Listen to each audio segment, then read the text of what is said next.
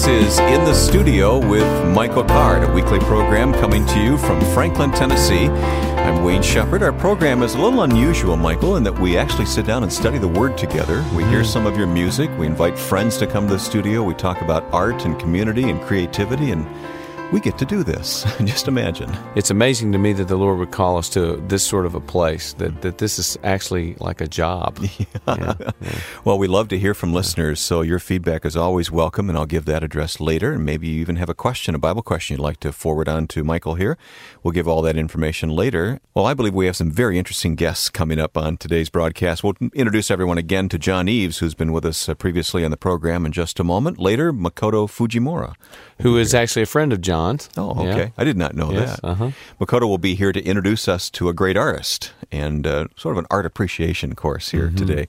And then later, Linda Roley will join us here in the studio, the wife of your best friend, Scott. Mm-hmm. So a lot of uh, interesting topics today on the program. John Eves is sitting right here. And John, it's been uh, a couple of months since we talked, so welcome back. Well, thank you. It's great to be back.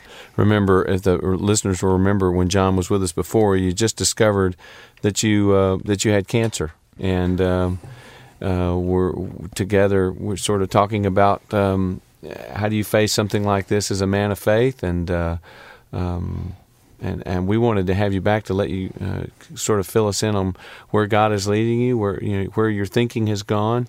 Um, we mentioned Makoto a minute ago. Makoto sent you a painting. He sure did. Yeah. It was a, a, a wonderful painting, and actually, he requested that I set it next to my bed so that he could it could be used for my healing. Is that not amazing? Oh, wow! I mean, to look at this and experience healing. It's uh he he wrote on it a passage of uh, from Psalm 139, Mm-hmm. and uh, it's a just a beautiful painting. Yeah. So I've got it right there by by my bed. Wow, wow. John, the obvious question is, how are you doing? It has been some time since we talked, and you're undergoing chemotherapy treatments now, right? Uh, yes, I, I am. Uh, I guess the, the word is uh, for a man who's been told he has four months to live, and I'm three months into it. I think uh, God has other things in mind. and, uh, you know, the, the wonderful thing about walking with the Lord is that uh, when you walk with Him every day, uh, He gives you that day as Yeah. a gift. And you, you take it and you use it for what it is. And that's not just people who've discovered they have cancer. That's all of us. I That's mean, right. every day is a gift. The rest of us just don't realize it Yeah. quite the same way, do we? And in one way, I, I I know this sounds strange to say this, but in one way, having terminal cancer is a blessing. Hmm. It's a gift because it allows you to take a perspective on life that we should all have anyway. Yeah. I mean, we all are going to have to meet our Maker someday. Right. Uh, we're going to have to come to grips with our mor- mortality, Mm-hmm. and to be able to to have a time frame in which you do that uh, Hmm. actually allows you to prioritize life in a very interesting way, Hmm. and that's what's happened with me. Well, I've appreciated the, the, the stance that you've taken to, to take the, this opportunity to not focus on yourself, but to help us. Because John isn't just, I mean, this radio program isn't, uh, it's just a tip of the iceberg. He's uh, going to be speaking next weekend at a couple of churches. Um, you know, I just appreciate how vocal you become about this, not going inward, but really uh, helping the rest of us. Uh, so, and I think way to go, man. I think that's just really the nature of what it means to walk with the Lord, because uh, the Lord said to me early on, "I'm not putting you on the sidelines with this illness. Mm-hmm. I'm actually putting you in the center of the flow." Mm. And and that goes back to that passage that we talked about last time we were together, that Hebrews 11:32 to 12:3 passage, that God can use us in hardships and sufferings. He can use us uh, in death. He can use us in miraculous interventions uh, to bear witness to the world of His presence and His work in our lives. And so that's exactly what He's doing. Uh, it's through the context of of a terminal disease that a witness can be given to a world that do- doesn't know what to do with that. Mm-hmm. I mean, most of the time when the C word is used, cancer is used. I mean, it's a it's almost a fatalistic word. Sure. Mm-hmm. Yeah. You think, well, I'm just throwing in the towel. Mm-hmm. Yeah. Uh, what what can I do? I'm I'm afraid of it. I'm, and and the thing that I've been reflecting on more and more in recent days is the interplay between fear and faith. Why is it that when fear comes into our life through circumstance, faith goes out the window? Hmm. And it happens far too frequently. I think. Well, that that's we were talking about that earlier. To me, that's Peter walking on the water. He he steps into a, this miraculous moment of being able to do it, but then he gets afraid. And reality, because that's what we want to talk about, is what's real. What really is real? The gravity that's pulling you down to the bottom of the lake, the the word from the doctor that you've got this kind of cancer and it's here and here, and these are all the details, or what, or, or the, or the or the other reality of Jesus' face and Jesus' hand and and something that happens in the middle of the storm that really is miraculous. That's right. And it's just as real as the cancer itself Yeah. or the disease or the sickness or the circumstance. Yeah. Just as real. And we never get condemned for looking at reality and being re- realist. And I mean, J- t- uh, uh, Thomas isn't condemned for wanting to see the scars. Peter, I don't think, is really condemned for looking at the waves and realizing, you know, I'm going to die out here. And uh, and so I, I think that's what you're doing, John. Uh, you- You're you're being real about this, and that's what I appreciate so much. Well, uh, recently I was reading a, a book by Rebecca Pippert, A Heart for God, and she has a very interesting statement about fear that I, I wanted to read. She says, The silver lining in the dark cloud of fear is that fear pushes us to decide on our view of reality. What do I really believe about the universe? Am I alone in this battle? Or is there a God who overrules human affairs? Does my deliverance depend on human prowess and things I can see? Or does the final outcome depend on a massive resource beyond my own, hmm. the powerful, faithful, living God? Hmm. Hmm. And, and I think that is so true is that when, when we come into difficult circumstances, I mean, faith is tested, isn't it? I mean, what is real to us? Yeah. And I think that the surprise that I've had in my life is that people treat my stand as something exceptional. Mm-hmm. But it's not. It's not. God gives grace to stand in hard places. So that's what you, because I was going to ask you, what are you finding in the midst of all this? I mean, you leap into the dark and you land on solid ground. Kierkegaard said. I mean, is that has that been the experience? Uh, yes, it has. Yeah. Uh, as a matter of fact, the, let's go back to this issue of fear and faith. Uh, what I find is is that fear is never conquered once and for all. It's there. It can be standing at your bedside every morning when you get up, mm-hmm. or any time during the day, just like bitterness. Hmm. You know, it can be there. You think that you've taken care of it and it's been dealt with, and all of a sudden there it is back again. Mm-hmm. And what what I found is in that context of fear being there daily, God also gives us faith to counteract that fear on a daily basis. And that is His grace being dispensed at the time that it's needed. That's the point. On a daily basis, it's there when we need it. It's That's not right. this. I mean, the big reservoir that it, it's there as we need it. That's That- right. That's a very important point, isn't it, John? it's just like manna. Ah. The same principle. You know, you can't save it up, you can't store it up. It's just given to you at that time that you need it. And, uh, and and that is based on that trust relationship you have with the Lord. I wanted to ask you. Um, you're married and you have children, and how about those around you, family and friends, and, and what they have learned uh, because of what you're going through? It's one thing for you to go through it, and of course, it's, it's another for them to uh, to have the pain as well. Well, I, I think that a lot of it has to do with observation. Uh, I would say that uh, my wife Kay and my three sons watch me very closely. Uh, they're they're taking cues from how I'm walking through the situation, and frequently when I'm having a difficult day or a challenging day, I, I watch them, and you know their spirits tend to sag. Uh, if if I you know I'm having a better day, they they tend to feel better about it, and I think all of us are sort of that way. We sort of cue off that person in terms of how they're doing, but there I think the, there's a deeper reality to it, and that is, uh, I had a conversation with my three sons, and I said to them, "Let me tell you something. What you're about to experience is going to be hard. It's going to be tough." Because you're going to see me in a condition, unless Lord the Lord heals, and He very well may. I'm very open to that. We've already talked about Yeah, that that's right. and uh, I'm ready at any time and point. but should should uh, we go through the valley of the shadow of death, then that journey is a difficult journey. But God is going to build something into your life that's not there right now, and you're going to be a better man for it. So you know they, we've been very honest and forthright about how do we approach death, how we approach the loss of a father or, or a husband and uh, we've had very candid conversations about it. And, and I think as a result of that, there is a there's a freedom, a liberation to to walk in life in a new way. Mm-hmm. Uh, because uh, since the last time we talked, I've taken care of all my death stuff. Mm-hmm. You know, we had lunch and you told me all the all the details. yeah. I mean, I've I've I've done all the details. I've I've taken care of uh, you know getting things signed over, and and I've e- even met with uh, the the funeral home people, and I've d- uh, done my memorial service. I've gotten all that stuff out of the way. Yeah.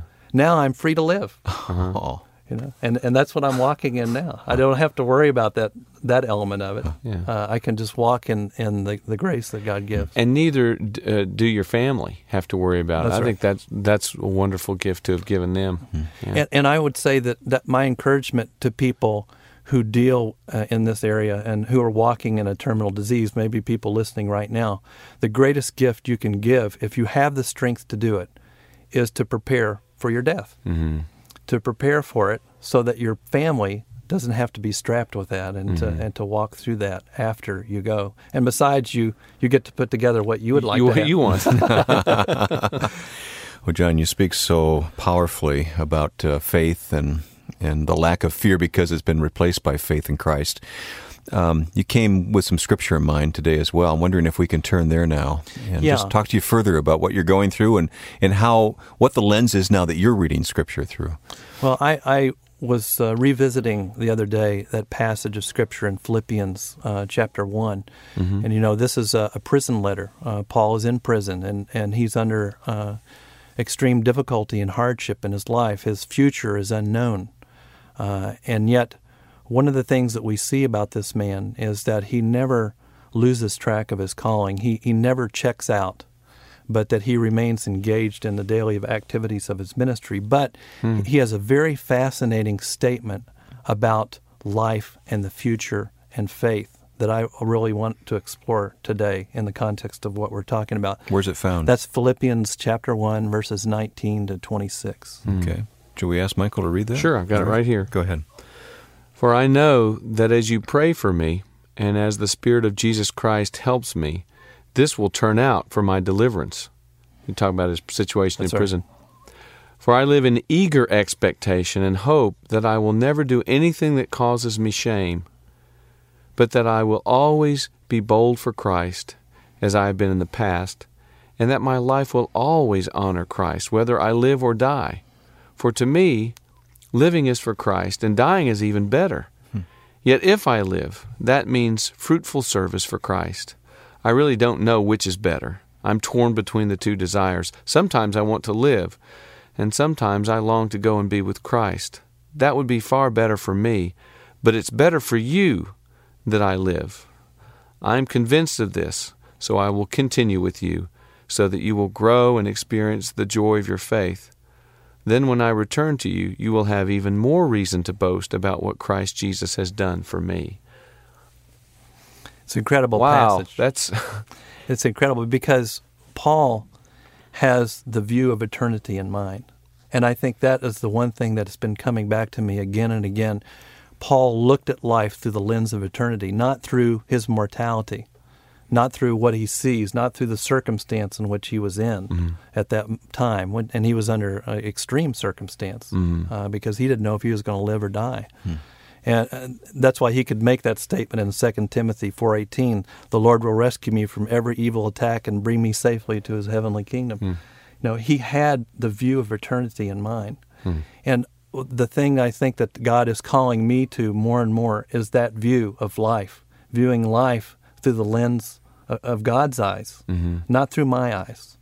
Because if you do that, if you can see life from an eternal point of view, then you, you, you understand what Paul says this light and momentary affliction is nothing compared to the surpassing greatness that will be coming uh, in, in eternity. And so, this I think is is has a tremendous impact on my life and upon the way that I approach life, because it gives that perspective that Paul had. Uh, Romans eight twenty eight. All things work together for the good. Why? Because he's being we're being conformed into the image of Christ, and that he's using everything in life, whether sickness, whether death, whether hardships, sufferings, whatever it is, uh, he's using everything to bring us into that eternal pr- perspective. And the tendency is he uses the harder things all the more You know, That's right. And so, That's the only time you grow. yeah, Think about it.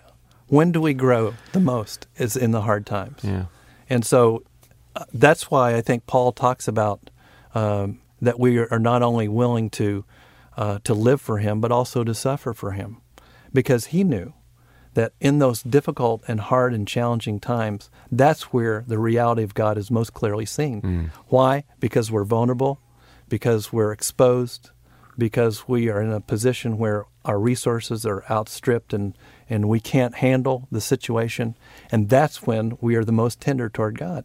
And that's where we grow the most. Let me pause for just a moment. And for those who may have joined us just a bit late, here in the studio with Michael Card today, we're talking with our friend John Eves. John diagnosed a few months ago now with uh, cancer, terminal cancer. And John is sharing this eternal perspective with us today here in the studio. In a few moments, we'll be turning to some of Michael's music. But, John, I've been sitting here as you've been talking, I've been thinking, you know, uh, you've been diagnosed this way, but the, the reality, we talked about reality, the reality is either one of us The could di- go before you go. Well, the you di- and the diagnosis for all of us is terminal, right? This is all a terminal situation we're in, and we live. I don't think until you get the the kind of diagnosis, the kind of word you got, that you sort of wake up. I mean, did you experience kind of a, a, a like a wake up call when when you got word? Actually, no. Uh, I remember uh, when I was first told, uh, and and the response, my initial response, uh, was a humorous one, uh, because uh, I had actually gone in to uh, for my annual physical, uh, and I had a concern about cholesterol and fatigue, mm-hmm. and so my first response to the doctor is, "Well, I guess you're not worried about my cholesterol level." wow. and and uh, uh, the shock the shock really wasn't there because um, God had already prepared me for that moment. Yeah. Two weeks, three weeks before, the Lord was speaking to Kay and and to me uh, words like, "I'm going to fight the battle for you. Take courage in me. Stand firm in me. Persevere through hardship." Yeah, and you separately both they they separately both got that word. I mean, when you were in New York and she was in Nashville. In Nashville, Yeah. we thought it was in relation to you know having this commuting ministry Yeah. and the challenges of that. they read their journals to each other and they'd written virtually the same, Same thing. Yeah. So he had prepared, and Yeah. that, again, that's God's grace at work uh, to to to meet that moment uh, with with the grace that we need to walk through it. And I believe that's true in every sphere of life. There's nothing that we experience in life that God's not going to meet us in. Uh, you know, that's that wonderful interplay of the wilderness experience. You know, when we think of Jesus being in the wilderness, or Moses in the wilderness, or the Israelites in the wilderness, God never calls his people into the wilderness without having a provision there. The provision is always in the wilderness. And uh, so this is a wilderness experience, but God's provision is just as real. You know, a moment ago when we read from Philippians 1, Paul says, I really don't know which is better. I would stop and think because I think, you know, from my perspective, coming into the studio today, I think I know which is better. I'd rather live, you know. But I can't really say that. You know, when you when you think of life in, with the eternal perspective, you you do reach the point that Paul reached. I don't. I'm torn. I don't know which way to go here. And uh, let's relate that to cancer itself. Um, my perspective is this I have gained victory over cancer. I have beat cancer. I just don't know which body. is it going to be my earthly body or is it going to be my heavenly body? But cancer never wins. It does not win in the life of a believer. Hmm. And so that's the eternal perspective, hmm. I think, that we're talking about. Hmm. So you have nothing to fear. John, you mentioned a moment ago, and I think it's probably true that there's some people listening right now that either themselves or loved ones are going through what you're going through. Um, are you are, are you praying for others? Are you coming in contact with a lot of people who are under cir- similar circumstances? Yeah, I, I guess you'd say I've developed a new congregation. Uh, Well, I know you're cruising the wards. Where, when he gets his chemo, he discovered he can unplug the machine and walk around with his uh, IV or whatever. I mean, I, I know you found a way around that. That's right. As a matter of fact, you know, it's an interesting experience. Uh, Some people, when they approach chemotherapy, are are very afraid, and uh, in this particular uh, cancer uh, clinic, uh, just like an ER room where they pull the the the, the drapes, uh, the curtains. Some people want to have the curtains pulled around them.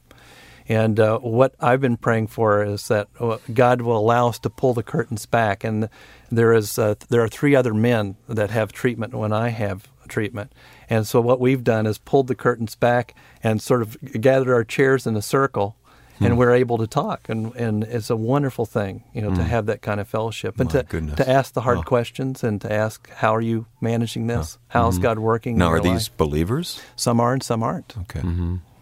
but uh, you know that's the witness of it uh, to be able to to see that god is present uh, in that place uh, just as he is present in every sphere of our life Speaking of the chemotherapy, um, you have your hair. yes How is that happening? Well, um, you know, one one of the interesting things about cancer is that they they're they're desperately trying to come up with new drugs. Actually, uh, in the case of uh, colon cancer, which I have, metastatic cancer, your, options are rather limited. But the protocols that they use, how they administer the drug, uh, are, are are variable. And so I'm actually using a protocol that was developed in France.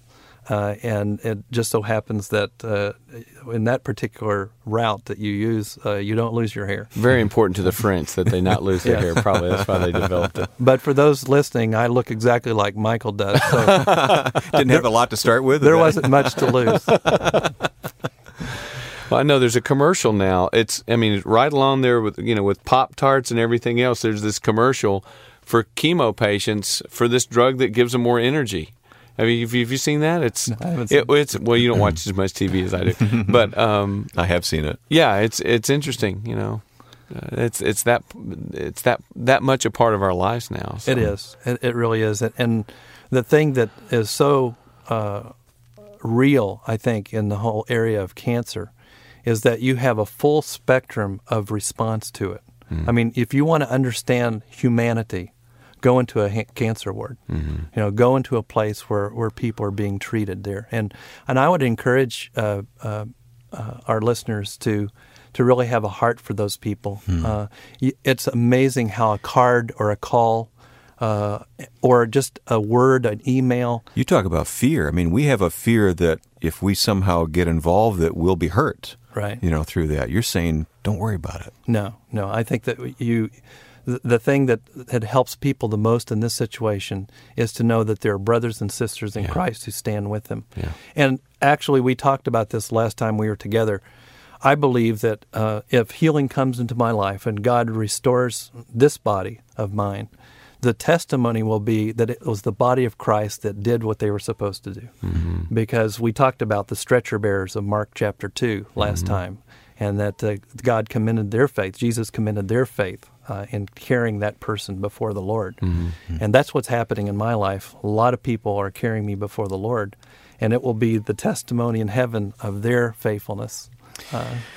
Wow. Well, John, uh, we've saved the last minute or so here because I'd like to ask you to pray. Um, we're praying for you and have been since we first uh, heard about this news, but I'm asking you to pray for other listeners who are facing similar circumstances, for all of us, that we would replace uh, fear with faith. And, uh, and then we'll ask Michael to sing a song. But would you lead us in prayer? Sure. Lord Jesus, how grateful we are to come before you today and to make this simple statement that the things that you say about yourself are true and that we can take you at your word and that simple act of faith and we can believe that you are all that you say that you are. Lord, this is the basis of our faith. Hmm. This is the basis of our overcoming fear to believe you for who you are and how you're working in our lives. And it is my prayer, Lord, that all of us who call upon your name would learn to trust you more. Hmm. In Jesus' name, amen. Amen. John, thanks for being here today. John Eves. Michael, you're going to sing for us. Would you like to introduce the song? Yeah, this is a song called "Live the Mystery," which uh, basically uh, talks about letting go and, and realizing uh, that we can't understand, we can't pick apart everything. That that the life that Jesus calls us into, the life that's a part of His body, is a life that's uh, full of mystery. Great song to follow up our conversation with John. Michael Card in the studio.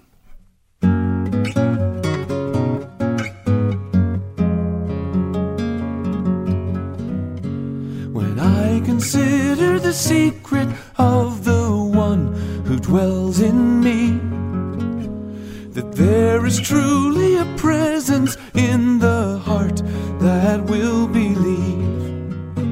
To listen to a silent call the quiet hunger to give it all as the river seeks to be forgotten in the sea.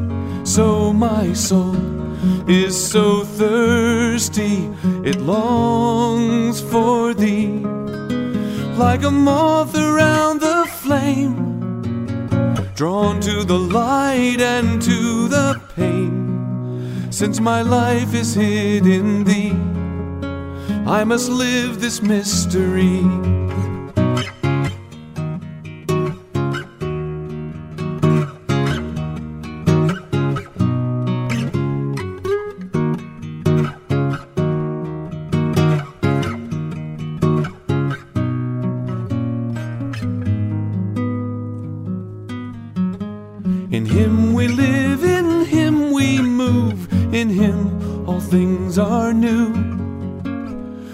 Mystery of life in Christ is Christ can live in you. I hear the silence, it's clamoring. There is only Christ, He is everything. In the language of the soul, it's burning like a coal. There's a voice that is saying, You can be whole. A life where all is new, of timeless moments waits for you. With a heart alone, you see that you must live this mystery.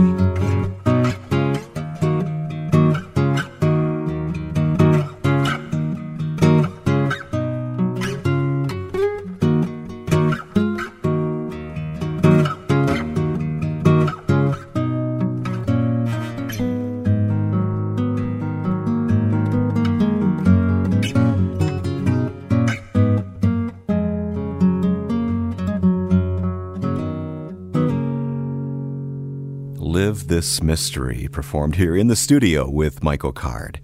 We're coming up to the halfway point in today's broadcast. Before we take a break, I'd like to remind you to get in touch with us. Our email address is in the studio at michaelcard.com. And by the way, there's more of John's story in the new edition of the Community Magazine. Visit us online and learn how to get your copy. The web address is michaelcard.com. In the second half of our program, there's more challenging conversation and great music here on the Moody Broadcasting Network. We have two guests who will join us in the studio here with Michael Card in this half hour of the program today. In a few moments, we'll introduce you to Makoto Fujimura. But first, Michael comes to sing a song loved by many. It's called Be Thou My Vision. Here's Michael Card in the studio.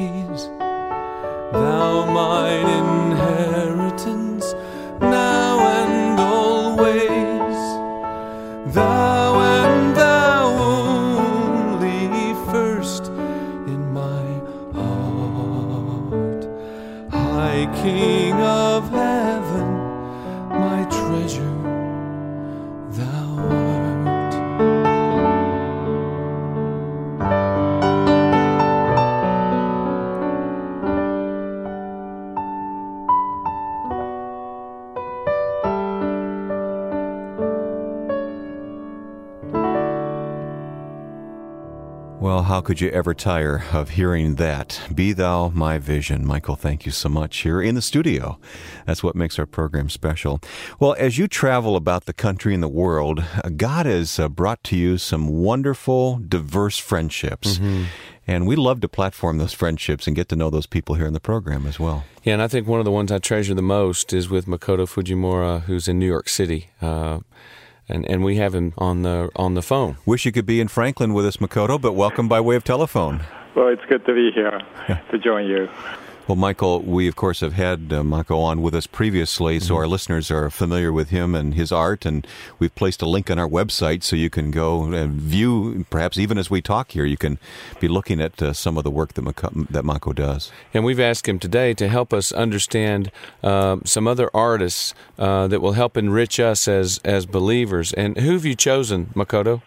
Well, I have chosen this very important artist that many people don't know about. Uh, his name is Kazimir Malevich, and he's showing at Guggenheim Museum here in New York City. Uh, he's, uh, of course, not alive, uh, but uh, between 1915 and 1932, um, he worked uh, basically in Russia. Mm-hmm. Is this man a believer?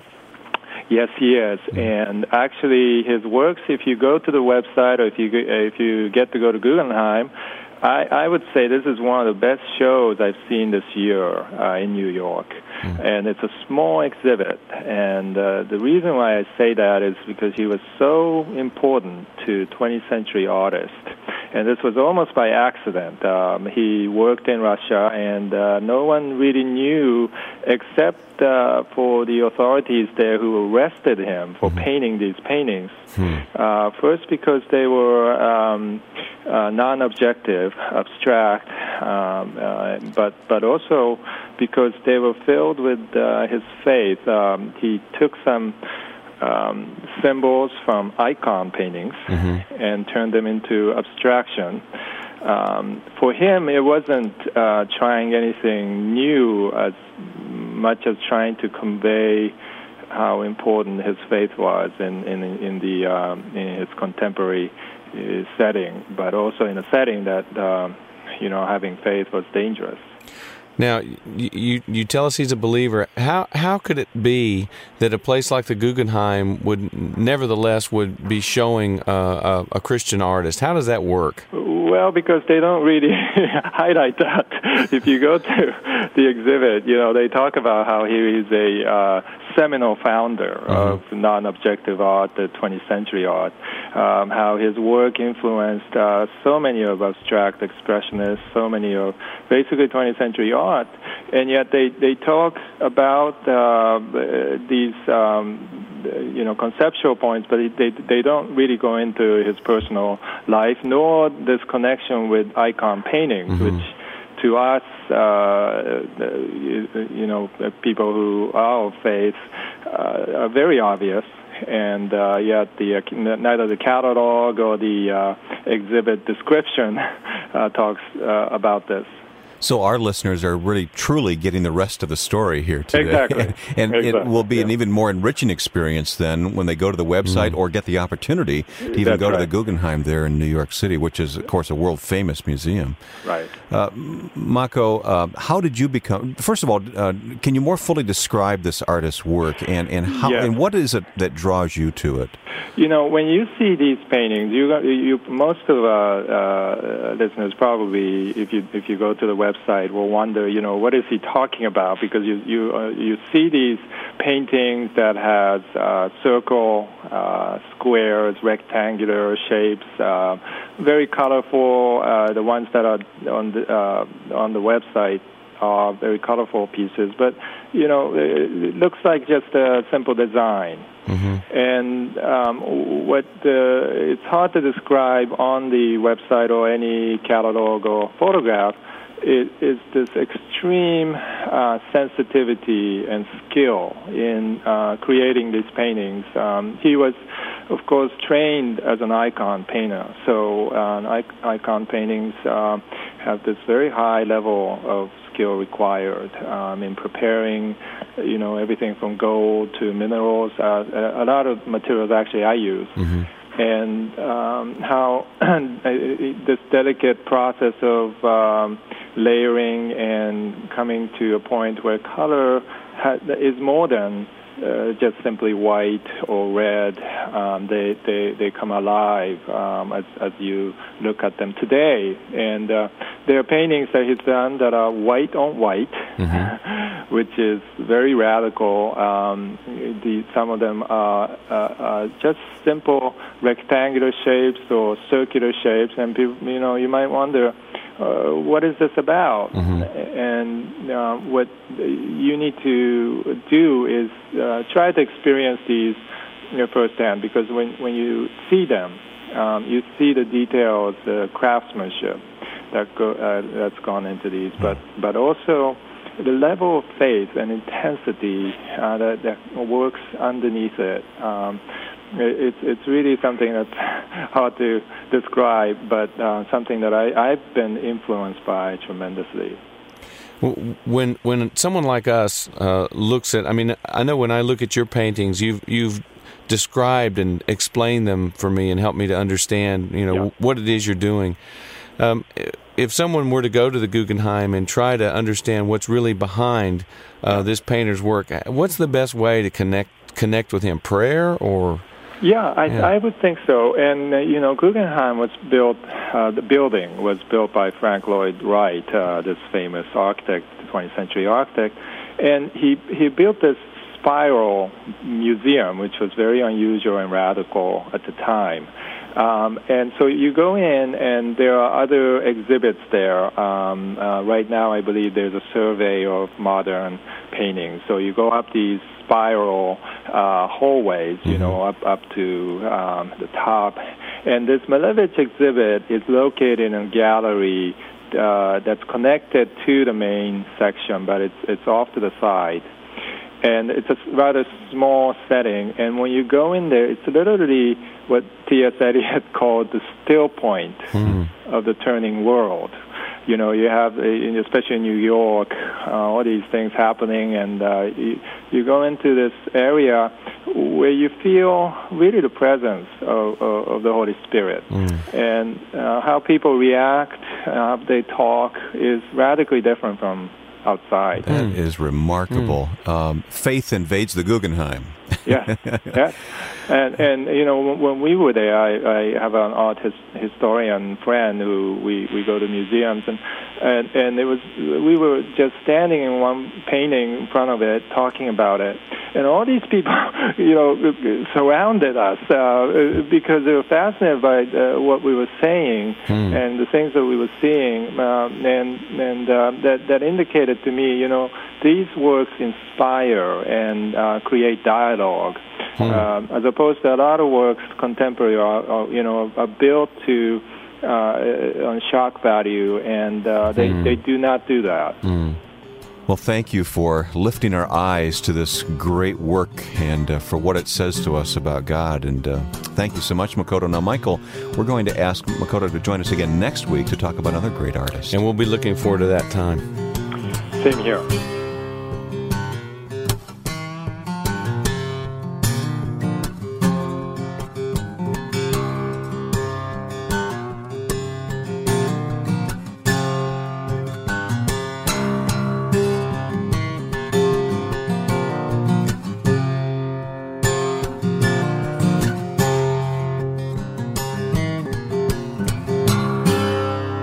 Last week we met Linda Roley here on the broadcast, and Linda's back with us today. Uh, reintroduce Linda to our listeners. Though. Well, Linda is is the wife of one of my closest friends, Scott Roley. But Linda and I have been friends for a long time, Many and we mm-hmm. we've uh, we've known each other well as long as Scott and I have uh, have known each other, mm-hmm. and uh, uh, we have some. We have a few stories of, of our own. some that you'll tell on the radio. Well, you know, I, I, I, mean, the one that stands out for me is your 40th birthday, which was just you know maybe a year or so ago. yeah. And for for for her 40th birthday, she wanted a, a ride on the motorcycle. So. Um, I, I took her out. That's been back when I was motorcycling, and mm-hmm. I tried to scare her. I tried to go as fast oh, as I could. didn't. Oh yeah, and she kept patting me on the back to go faster. Yeah. Yeah. He said to me, Linda, if I go too fast, let me know. And I said, You can't go too fast for me. Yeah, and then, of course I just saw that as a challenge, but she didn't. She never got scared. Okay. So I, I, that's one of my big tributes to you. I think. I'm getting Linda figured out here. Oh yeah, today. oh yeah. Well, then you, you- your one of your last birthdays, didn't you jump out of a balloon? No, you jumped out of an airplane. An airplane. Yeah. Yeah. A perfectly good airplane, and you Thirteen jumped out. thousand feet. That was Scott's. that was Scott's comment. Why in the world would anybody want to jump out of a perfectly good airplane? Well, Linda, we have talked to Scott about uh, a decision your family made a number of years ago now, right? Um, Right, yes, about to five. intentionally move into a neighborhood that wasn't like what you were accustomed living in, and I'd, I'd like to hear your side of the story. Yes. Well, I think it was something kind of a a dream that we had always had that I really don't know that I ever thought would come true. Um, and that was to move into a place totally different than us. And I think as we stepped into racial reconciliation in our community, we, we began to recognize very quickly that to come in and try to do it from the outside was really not who we were. So you were working along these reconciliation lines before you actually moved into a, a black neighborhood, Yes. but you felt like you had to be there to really validate what you were saying and doing. You know, to me, it was the completion of something the Lord had started in our hearts when we adopted our youngest son, Sam, and Jeff. Jeff's biracial and Sam is African American. And to me, it was just really a completeness of that. Um, one of the questions I remembered when we had to fill out a questionnaire to adopt a cross racial adoption is how can you give this child their heritage and that was the one thing that we had said is we had we had really begun to foster friendships that we had felt like were going to feed into our children but we would never be able to let them experience the black culture. And so to me it was just what a gift to take us into the community um, for them. And so for me that was that was it more uh, than anything else was we would be able to give our children a taste of the of the black culture so And I know uh, Scott well enough from getting to know you that you didn't do it with an air of superiority. I mean, you went in there with uh, humbleness, wanting to serve, right? oh hopefully yes i don't i don't think anything would work with an air of superiority. Yeah, I was just going to say that you can't do it with an air of superiority Yeah. because the the intuition in the black community is. Yeah. wh- Who are you? I mean, You why see are you right here? that, huh? Well, why are you here, and how long are you going to stay? Those are the two questions. Well, you know, after we had worked um, on the house a little bit for a couple of weeks, and we had kind of seen people kind of come and look. Well, we have this precious little lady that lives across the street from us that comes up, you know, to about my mouth, and um, she was out putting her trash out one day, and I just kind of said, "Okay, this is it. I've just got to walk over and and say hi to her." And so I, I went over and kind of introduced myself, and she kind of looks up. She looks up at me and she said, "What do you want to live in this neighborhood for anyway?" Oh. And I said, "Well, that's a great question." And I said, "I really think I want to live in this neighborhood." Just to get to know people different than me. I, I've lived around people like me my whole life. And to me, this is a real gift. So I said, I just want to be a good neighbor and I want, I would like to get to know you. And she said, Well, I'll tell you this much. You know, we kind of keep to ourselves. But if you're ever in trouble and need anything, you can always come calling. wow, And it, it was just great to just have her say that. Uh, we, you know, we'll smile and, and say say hi back and forth. How long ago bit. was that? Five years ago. A lot has happened then, huh? A, ha- a lot has happened. A lot has happened since then. Um, not a lot of relational things between she and I. Um, I think Well, she said she Um, kept to herself. I guess she did. she did. And um, she now, I feel like, will she acknowledges me and will smile and say hi. And um, but you know what? A relationship takes a long time, and especially relationship with someone that you don't trust. And I think there's a lot of mistrust of the white community in Uh, my fa- for, in my for good neighborhood. reason. For good reason. For yeah. very good reason. Um, Generations of good reason. There was a, a, a I, I consider, I think you do too, Linda, a huge triumph yesterday. Um, there, there was a home, homeless man named Marvin in the community who, who finally passed away, and uh, Scott, your husband, was asked to preach the funeral. And this is a guy who Scott said he would get up at four thirty or five in the morning to take his walk, and Marvin would just be coming in. you know, from sort of being out all night long. And he got to know him and had spent time with him, and then had the privilege. I mean, and to be invited into people's uh, that sort of pain uh, at a funeral, it, to me, is amazing. Yeah, it was amazing to me too. I um, people view Scott in our neighborhood, I think, in a great way. I mean, I, I think we have become a place that that when they see our house and our, our family, I think they think that it's a safe place to be. And Scott certainly has much more of a um, dirt level relationship with a lot of people in the neighborhood that I don't. What a wonderful reputation to have. Yeah, I think it is. And I, I think they really do know that he is a, a safe man Yeah. to be with, and that's great. I think one thing that I've really learned about the poor, about living amongst the poor, is that there is a dignity there that I don't think we usually see. I think we have a tendency to judge um, people who are poor as either lazy or well, lazy is the primary thing I think that comes to my mind. And um, I, I remember one day uh, there was one of our neighbors that was out uh, skinning a raccoon and that had been brought to another neighbor because they knew that he liked coon. And um, I remember when I saw him doing that, there was almost a, a repulsion that you know I felt myself feeling, and I, I kind of, you know, when he told me what he was doing, I kind of just acknowledged it and began to walk back to my house, and it was almost like, and I'm not this big one about hearing voices, but I really did get this sense of the Lord saying, Give him the dignity he deserves as a human being. And I found myself turning around and walking back and kind of squatting down and looking him in the eyes and just talking to him.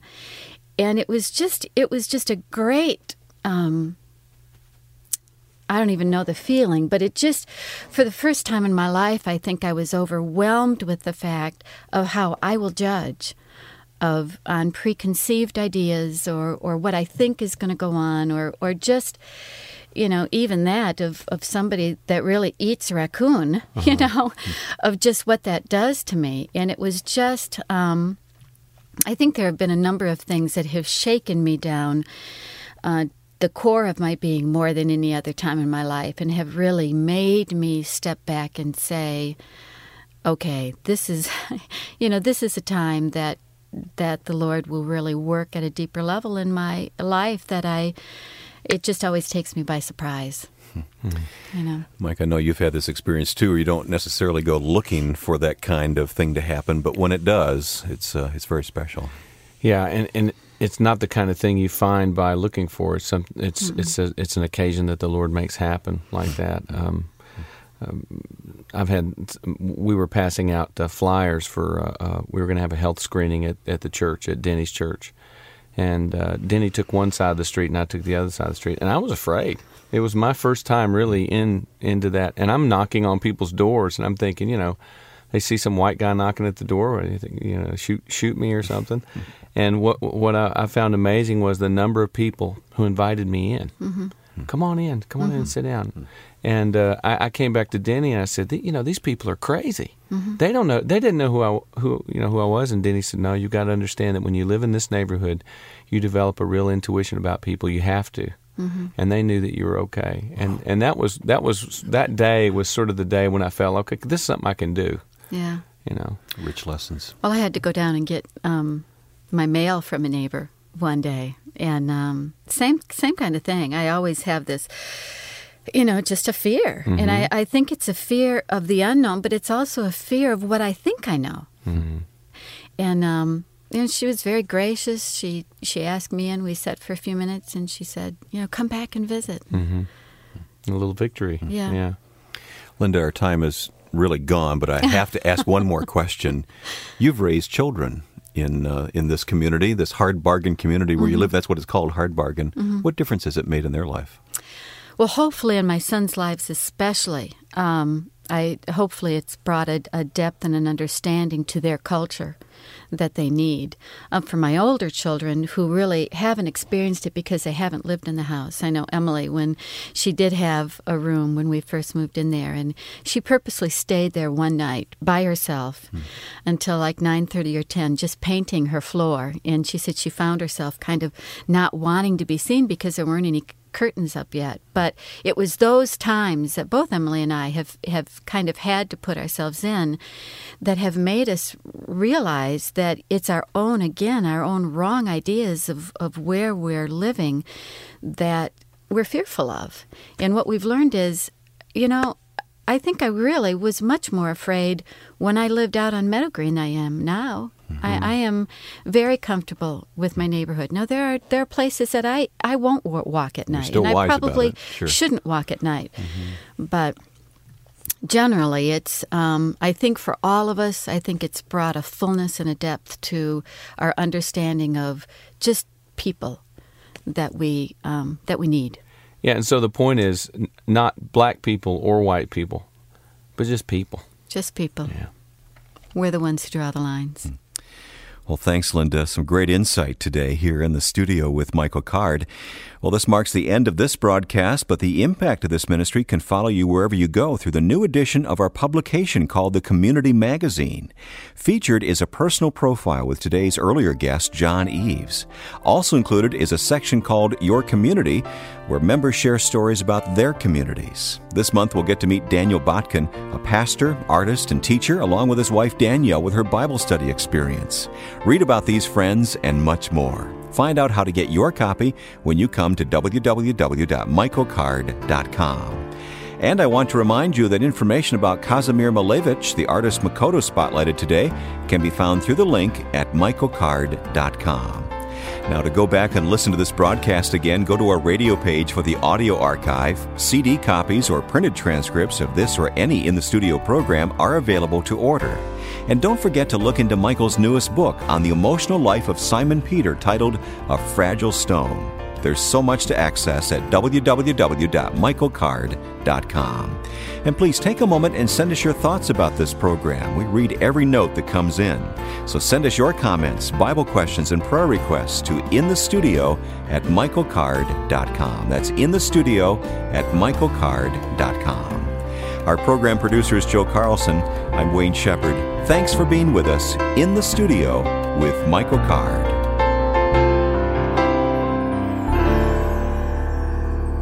In the Studio with Michael Card is a production of Community Broadcasting and the Moody Broadcasting Network.